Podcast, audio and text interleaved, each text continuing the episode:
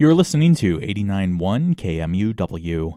Up now on An Artist's Perspective, KMUW commentator Kurt Klontz looks at a powerful new local exhibition. I attended the opening of Kansas painter William Counter's exhibition last Friday night at City Arts. The show is entitled Red Stripe and is an explosive exhibition. The show beckons the viewer through the front door with great color and message. Counter is a 55-year-old graduate of the Kansas City Art Institute.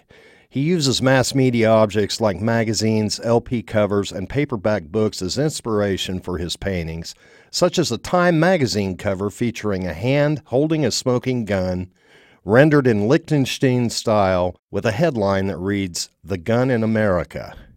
The painting is rendered over collage ads that are suggestive, such as the camera ad that reads, "Meet the Sharper Shooter." The painting also features the back page, which depicts a cigarette ad, itself a smoking gun, if you will. Many of the roughly 60 paintings feature hidden messages. The style, for lack of a better word, is pop art. It's big, it's loud, and formidable. It's expertly executed and unbelievably painterly.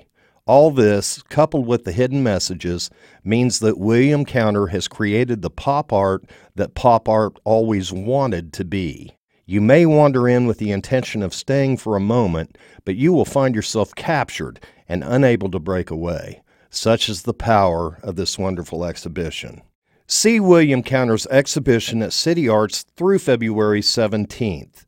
For KMUW, I'm Kurt Klontz.